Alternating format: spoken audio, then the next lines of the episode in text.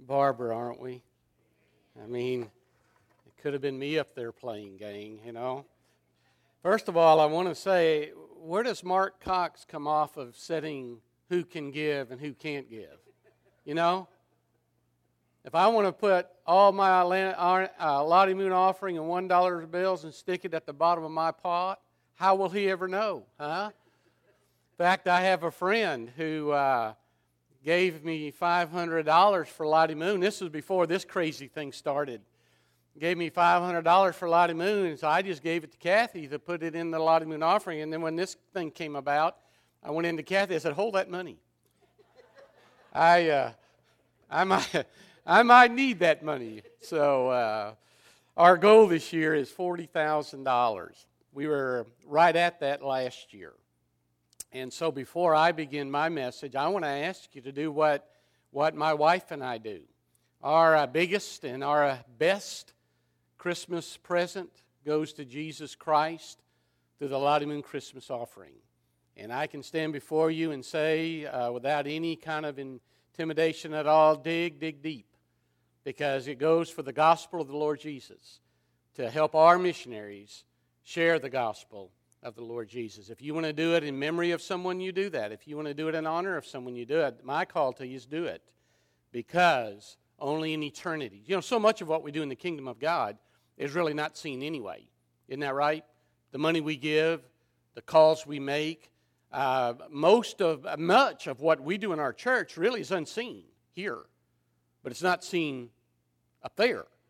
And so there'll be a day yet to come when the full expression of the ministry of Indian Springs Baptist Church will be seen.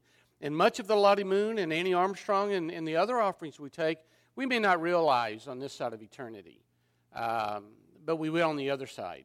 And there may be somebody in eternity where God say, see, because you gave your 100 or you gave your 25 or you gave your 5,000, whatever it may be, this person was brought into the kingdom. So I want to encourage you to do that.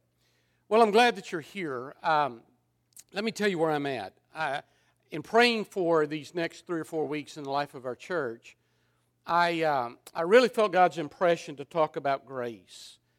And I want us to begin together in Psalm 19. I hope you have your Bible, and, and if you would, go to Psalm 19. We're going to call it the explosion of grace. I'll explain that to you in just a little bit. Let me tell you what my idea was. My thought was that on this kickoff Sunday, for Christmas, I would take Psalm 19 and go through the entire psalm. And then next week, Mark would come and Mark would teach on an aspect of grace. But I got to tell you, gang, and I'm a little emotional over this, and so I may get some teary eyed through it. Psalm 19 um, has just captured my heart. Now, I've read it before. You have, I'm sure. Uh, I've actually preached uh, different times in my ministry, Psalm 19. I don't know that it's ever really captured my heart like it has this time. And so, as I began to study, as I began to work through the passage, I began to realize that I am Mark's boss, and so I'm bumping him. And we're going to spend the next two weeks in Psalm 19. And I want to encourage you. I know you're busy, there's a lot going on, there's a lot of pressure this time of year, but I'm glad that you're here. And I want to encourage you uh, to be sure that you don't go somewhere else or do something else next Sunday because you need to be here by that. Okay, I'm going to be talking this morning and next week on the subject, the explosion of grace. And I think I probably need to explain that to you. Okay? One of the things that I've always had trouble getting my head around, um, one of the things I've had trouble understanding in my heart about the work of God is this why would God reveal himself to us? Think about that. Theologians call it self disclosure. Why would God self disclose? Or why would God reveal himself to mankind? If you've studied the doctrine of God at all, our preteens could probably help you because we've been teaching them doctrines. But the doctrine of God teaches us, doesn't it? That God is self sufficient. You believe that? That there's nothing lacking with God. That means that God is not a lonely God, needing man to fill up a hole or something lacking in his heart. The doctrine of God, the self sufficiency of God, tells us that God is not a weak God, needing man to help him do his will, or needing man to help him do his work. Furthermore, as you study the doctrines and that the doctrine of, of man, it teaches us that there is nothing in man that would allow man to seek after God, nor there is there anything in man that would help man come to understand a transcendent God. Some theologians like to say that, that God is wholly other. And what they mean by that is that, that, that man has an inability to approach, and that man has an inability to understand Almighty God. In many aspects, gang, God is incomprehensible. And that means that finite man can never fully understand, fully come to terms with an infinite, holy, righteous God. So it is only in what God allows us to know about Him gives us some knowledge of Him. You understand that? Our religion, our Christianity, is a self revelation religion. Now, what that means is the only capacity we have and the only ability we have to even comprehend, in some respects, God or come to understand God in any small measure is because God, in His infinite wisdom, God, in His sovereign choice, decided to reveal or what theologians say, self disclose himself to us. Only Christianity has it. No other religion does that. It separates us. That's why Christmas is about grace, because the only way you can explain that, why would God do that? The only explanation is grace. And that's what Christmas is all about, isn't it? God self disclosed himself to us in a very strange way. Would you agree? A holy, righteous, transcendent God wearing diapers?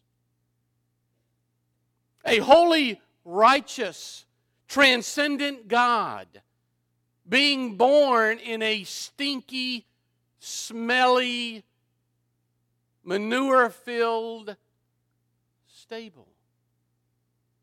A holy, righteous God going through puberty. That's God disclosing Himself. That's God revealing Himself to us. And the question that, that begs to be answered, and the question I don't think I really can real well, is simply because of grace. And then, how do you describe grace? And that was my tension. I don't know that I can. I don't know that the deepest of theologians can really stand before a group of people and say, okay, here is grace. Here's how you define it. And here's how you apply it. You see, I really think that grace is not something that you can explain. Grace is something that you experience. And oh, dear people, when you experience grace, it changes everything in your life. Grace is staggering. But I'm going to feebly try for a moment to explain grace to you. And I'm going to put some things on the screen that maybe you can chew on. First of all, is this grace is what gives to those who don't deserve anything. Grace is what gives to those who don't deserve anything. Grace is the initiative of God. That's what's so hard to get my head around and should be hard for us to get our heads around. Grace is the initiative of God because of no reason other than His own choice to self disclose, to, to give us something. Oh, dear people, that we don't even come close to deserving. It's His sovereign decision that we can, who, a God who can never be fully comprehended, somehow allows us to gain some measure of understanding of Him and to have an eternal relationship with Him. Grace is an act of God exposing Himself to man so that man may gain back what was lost in the garden. And because of that, live forever. And yet, this self disclosure by God was not based on, on, based on any weakness of God, nor was it based on any moral quality or good deed of man. It was simply based upon the activity and the choice of God. And, dear people, I think maybe we don't chew on that enough or that maybe we as pastors fail to push it enough. We get so caught up in this wonderful season of the year that we fail to appropriate it enough that God just did this because He decided to do it.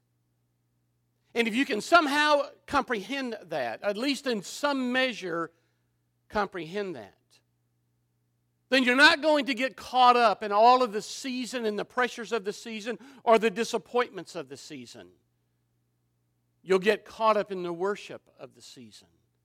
That God gave us a picture, an intimate portrayal of Himself for us to somehow grasp and measure Him. And I want to say to you, that's an explosion of grace. That's the explosion of God upon mankind. And it ought to affect everything in your life. So, frankly, I'm not sure that any person, even the deepest theologian, can answer why. Now, the second question will come up then, well, then, how does he do it? And I believe I can answer that from Scripture. And that's what we're going to be doing over the next two weeks. How can he do it? Psalm 19 tells us. Let me give you a little introduction before we read the first few verses, okay?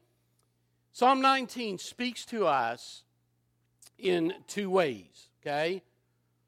God speaks to us, first of all, in the first six verses, in what we are going to call general revelation, or some would call it common grace, okay? He's going to speak to us in the last verses in the Word of God, or what is called specific or special revelation. So, what we're going to see over the next two weeks is first of all, God's going to speak to us in the stars. And then next week, we're going to see that God's going to speak to us in the Scriptures. Today, we're going to see that God speaks to us in the world. Next week, we're going to see that God speaks to us in the Word. He'll speak generally to all people, called common grace, which makes all people accountable. I'll come back to that, okay? And then he speaks to his chosen ones through Scripture, saving the soul, which is called special or specific grace. Let me give you a verse in Deuteronomy and then we'll read Psalm, okay? Deuteronomy 29 29 says, The secret things belong to the Lord our God. But those things which are revealed belong to us and our children forever, that we may do all the words of this law. Immanuel Kant, a preacher, philosopher, writer years ago, said two things fill the mind with ever new and increasing wonder and awe the starry sky above me and the moral law within me. That is what Psalm 19 is. Okay? Let's stand in honor of God's word. I want us to read the first six verses. You'll notice verse 7. we'll deal with this next week. He starts talking about the law, which is specific. Okay? Psalm 19, verse 1. The heavens are telling the glory of God, and their expanse is declaring the work of his hands. Day to day pours forth speech. Night to night reveals what, gang? Whoa. That's what grabbed me. Feast on that. Reveals knowledge. There is no speech, nor are there words. Their voice is not heard. Their line has gone out through all the earth, and their utterances to the end of the world. In them he has placed a tent for the sun, which is as a bridegroom coming out of his chamber. It rejoices as a strong man to run its course. Its rising is from one end of the heavens, and its circuit to the other end of them, and there is nothing hidden. Did you catch that? Nothing hidden from its heat. Father, help me to contain my emotions as we somehow grapple with the fact that you chose to show yourself to all the world. So, therefore, all the world is responsible. Help me to share that in Jesus' name. Amen. Thanks. Be seated. I don't know if you're a note taker or an outline maker or if you're a Bible scribbler, okay? But if you are, let me kind of give you an outline or you can draw underneath, circle some things if you would. Verses 1 through 6, which is our assignment, as I said today, is God speaking in the sky. Therefore, that means that it is God speaking to every creature who has ever lived and who will ever live on this earth. Okay? That means those in the remotest parts of Africa or Australia or India that have never heard the name of Jesus, all they've got to do is look up, and the, the knowledge of God is there. I'm going to come back to that, okay? Verses 7 through 11, you may want to bracket that. Verses 7 through 11 is God speaking in Scripture. This is the means of redemption. This is God speaking to His chosen ones, those who are saved. And then I kind of broke out verses 12 through 14, and I wrote down here God speaking in the heart, and actually, more likely, it's a response of David back. And so there's actually only two revelations of God, general and specific, but this is the heart coming back to him. Okay, now, when David wrote it, I don't know. I tell you what I picture in my mind. He's out on some Judean hillside. It's late at night with a clear night, probably a, clue, a cool breeze. He is watching his father's sheep. He looks up and he sees all the constellations. Even back then, they had names of them. So he looks up and he sees all these stars. Perhaps he sees all these constellations. And all of a sudden, God slams him. God impresses him. He begins to see that the stars are screaming the glory of God without nary a word. Now, let me tell you how I want to handle these six verses. As I work through it, I just began to write down some observations. Okay, now they're not random, they're kind of script verse by verse, but I want to give you four observations that I gathered from the text. And then I want to close with something that I believe is very important. In fact, I believe it actually makes Christmas very, very important to the church of Jesus Christ. Okay? So we're going to deal with some observations and then try to be very challenging uh, at the end. Observation number one, if you look at verse 1, the first thing I jotted down was this God's creation is an unmistakable witness of God Himself. God's creation is an unmistakable witness of God. Verse 1 tells us that the heavens are telling, the word telling means screaming. The heavens are screaming, the expanse is declaring. That means to explain very clearly. And so, what David is wanting us to know from the very beginning is that, that, that the sky above lets everyone know that there is a God that they should seek after. Now, gang, listen, that immediately strikes at the head of the intellectual and immediately strikes at the heart of the rebellious. You know, I'm amazed at those who seem to be intellectually gifted. They argue against God and they quickly discard God. They try to argue against God. And yet, in their intellectual arguments, they never really study things out objectively. They, they never argue objectively. I mean, you would think that the intellectual approach would be to study all the positions, make an intelligent decision if that were to be possible, and yet we find that they're intellectually ignorant. They won't even explore object reason. All the while, the heavens are screaming and explaining the glory and the presence of Almighty God. Let me tell you what that tells you. That tells you that every one of your friends and family, every one of your associates that really have no desire for God, no desire to be holy and righteous and to worship God and to serve God and to be affiliated with some kind of a Bible believing church, every one of those have rejected the obvious witness of God that's screaming Him to us.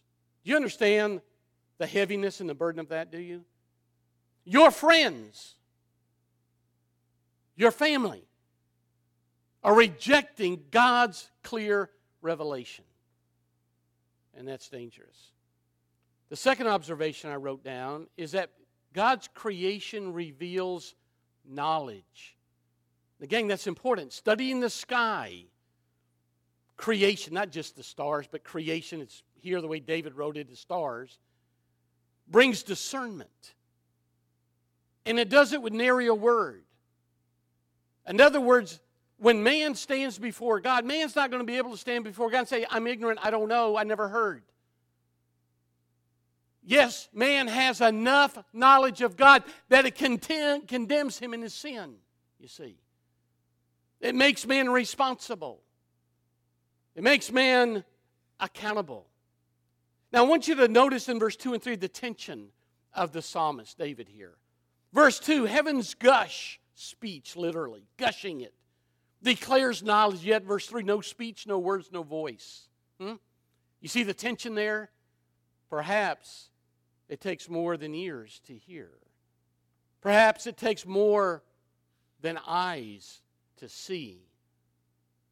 But it's there nonetheless. The third thing I, I, wrote down, and if you look at verse 5, the third thing that really grabbed hold of me is this God's creation should rejoice the heart. God's creation should celebrate life because it tells us that God is the giver of life. Life is a gift from God. Enjoy it. Look at verse 5. I, I think verse 5 is absolutely incredible. A bridegroom coming out of his chamber. Let me tell you, that's not because he's decked out in his bride clothes or his wedding clothes. It's not that he's strutting his stuff. This is the happiest day in of his life. We live in a culture that doesn't celebrate marriage.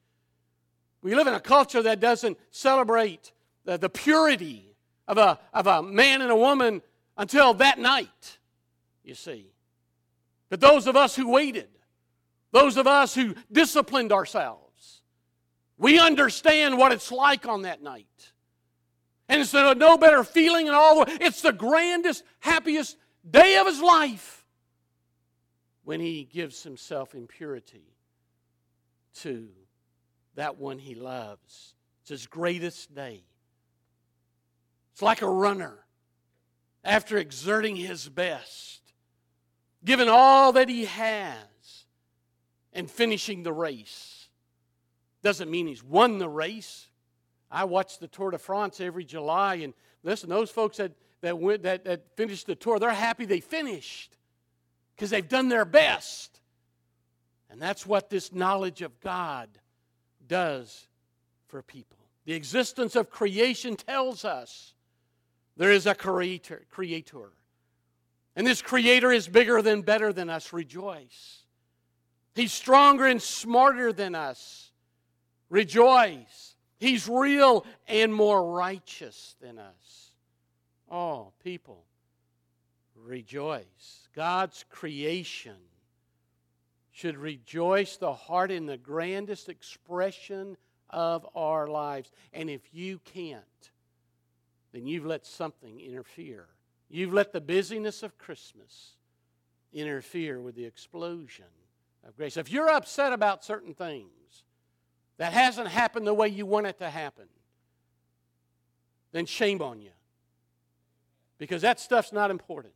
What's important is that God, in the fulfillment of His time when He thought it was just right, He sent His only Son. He gave Himself to us.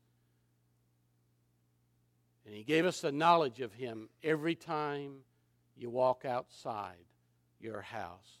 And it ought to thrill your soul. Now, there's a, a, fourth observation.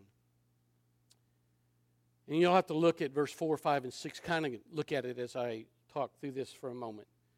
General revelation, creation, is a universal display of the existence of God. Let me tell you, the stars, the moon, all of God's common grace scream the existence. It is God on display. I don't, I, and ladies, you'll have trouble connecting to this. If, and guys, if you're not a hunter, you won't be able to probably connect either.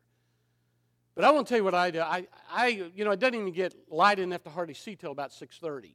You really can't even shoot till about seven, something like that. But I always make it a point that when I can go hunting, I get on my stand at six in the morning. I walk in with a headlight. It's dark 30, you know. And the reason I do it isn't to, so I don't disturb deer or get there before they wake up or anything like that. The reason I do it is because I want to be sitting on my stand looking up when the sun comes out of its tent. That's what, is that verse 4? See? I want to be able to be there and worship this God who has chosen to give me a measure of himself as that tent as that sun comes out of the tent. It begins to push away the darkness and all of a sudden, the things I can't see, I begin to see because it's God showing Himself to Tom Williams. Let me give you a verse. You don't have time to look there, but, but listen to Isaiah 40, verse 26. Lift up your eyes on high and see who has created these stars, the one who leads forth their host by number he calls them all by name because of the greatness of his might and the strength of his power. And then Isaiah writes, Not one of them is missing. You see, beloved, the revelation of God in creation is constant, it's consistent, it's always there. The revelation of God in creation is complete. He didn't miss a one, and He's got every star by name. It's also should be convincing to us, certainly convicting to us. That means that every man, everywhere, should seek after God. You remember in the book of Acts, Paul, it was his second missionary journey, and he goes to this place of intellectual heathenism place called Athens. And he confronts the epic and the uh, Stoic philosophers there. In the course of his discussion, as he's reasoning and, and all that with him, here's what he says The God who made the world needs nothing. That's the self sufficiency of God, okay? Needs nothing. He himself gives life to all. We should seek him because he's not far. People, Look up. Creation screams the existence of God, it puts God on display. And so that leads me to one final statement. While God's general revelation and while God's common grace cannot say, that takes special revelation, beginning verse 7, we'll deal with next week, okay? General revelation does make all men accountable to God. You hear me? General revelation, the common grace of God, makes all men your mommy and your daddy and your grandma and your grandpa and your son and your daughter makes all your friends, your grandchildren, your great grandchildren, makes all of them accountable to God for their sin and their knowledge of God, which many of them have suppressed, Romans 1 says, or outright rejected. Romans 1 tells us. In fact, Paul said in Romans 1 the knowledge of God is evident within every person, and the creation of the world shows God's invisible attributes, his eternal power, his divine nature, that through what has been created eliminates any excuses from man. Look at verse 4.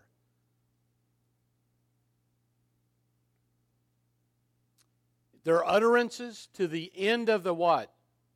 World. Before that, their line has gone out through all the what? The earth. Now listen to me and I'll be through. Universal knowledge of God brings universal responsibility to man. Every person, even if they have never heard the name Jesus, is guilty because creation screams the glory of God. By the way, that's one reason why your neighbors need to see the gospel in your life. That's why your neighbors need to hear the gospel on your lips. That's why your neighbors need to see you getting up on Sunday morning when you're tired after a hard work and you go to God's house. That's why they need to be invited to church. You see. Because a lost, dying world is responsible for the knowledge that every man has. Beloved, we have the answer to this lack of rejection or suppression of knowledge, and that is the gospel of the Lord Jesus Christ. And I have to tell you, I wish we'd get off of and get far beyond all this stuff that people say we don't do as a church or that they don't do as a church or why don't we do this? Why don't we do what that one does? What? I'll tell you if we cared more about the lost as much as we do about this junk that we get so caught up in maybe we would see a revival in our communities you think huh see? the heavens are declaring the glory of god therefore every man is accountable and responsible to God. Why in the world would a church set $40,000 as a Lottie Moon Christmas offering goal? And I challenge you to give to that like you've never given before or given to anybody else. Why would I do that? Why would a church like Indian Springs this next week help a group of young people spend a couple weeks in Africa sharing the gospel through song and might even not make it back for Christmas? Why would we invest in that, huh?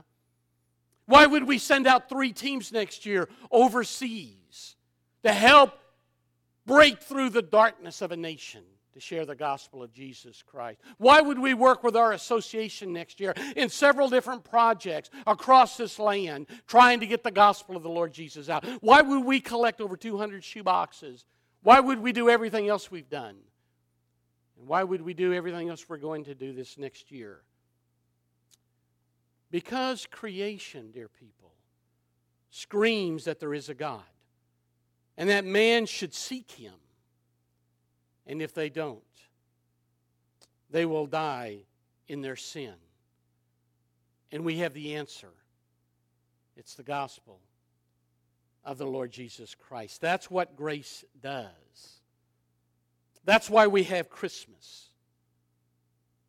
That's why, I think maybe, God chose to reveal himself. That's why I think it's an explosion of grace. I want to give you an assignment for your family this year. Take your spouse, take your children. If you're blessed with grandchildren, take them outside. Look up. Take them out on a clear day. Look up. Listen real carefully. And you will hear the stars screaming the glory of God. And you'll never hear one word being spoken. The heavens are telling the glory of God, and their expanse is declaring the work of his hands. Day to day pours forth speech. Night to night reveals knowledge. There's no speech, nor are there words. Their voice is not heard, but they're singing, people. Oh, they're singing. They're singing that only the ears of the spiritual and only the eyes of the spiritual can see, you see. That's God's common revelation. That's God's common grace. Next week, we begin to explore God's special grace, His special revelation that He gives to His children to worship and serve. Well, let's pray together, okay? Barb, would you come for a moment? I just want us to, maybe you have a decision, don't know. Um, sure would be good to take a moment and just think about God intervening, God exploding Himself into our world. Uh, I'm going to pray and we'll stand. Barbara will play. And if you need to come, I invite you to, to come and do your business with God. Father, I thank you that you chose to show us who you are. Help us to respond the right way. In Christ's name, amen. Let's stand together, please.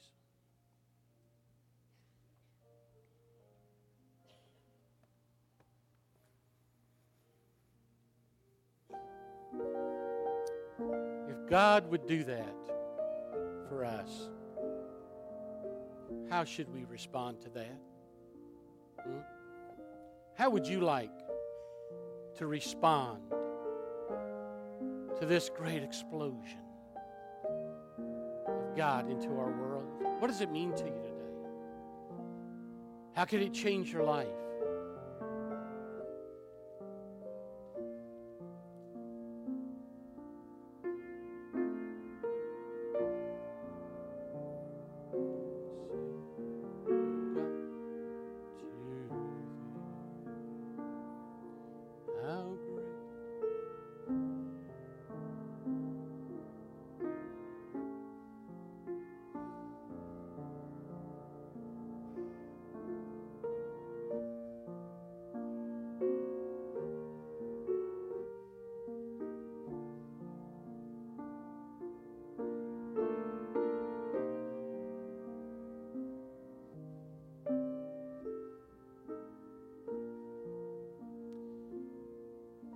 Thanks for coming this morning. We'll have Sunday school in just a few moments.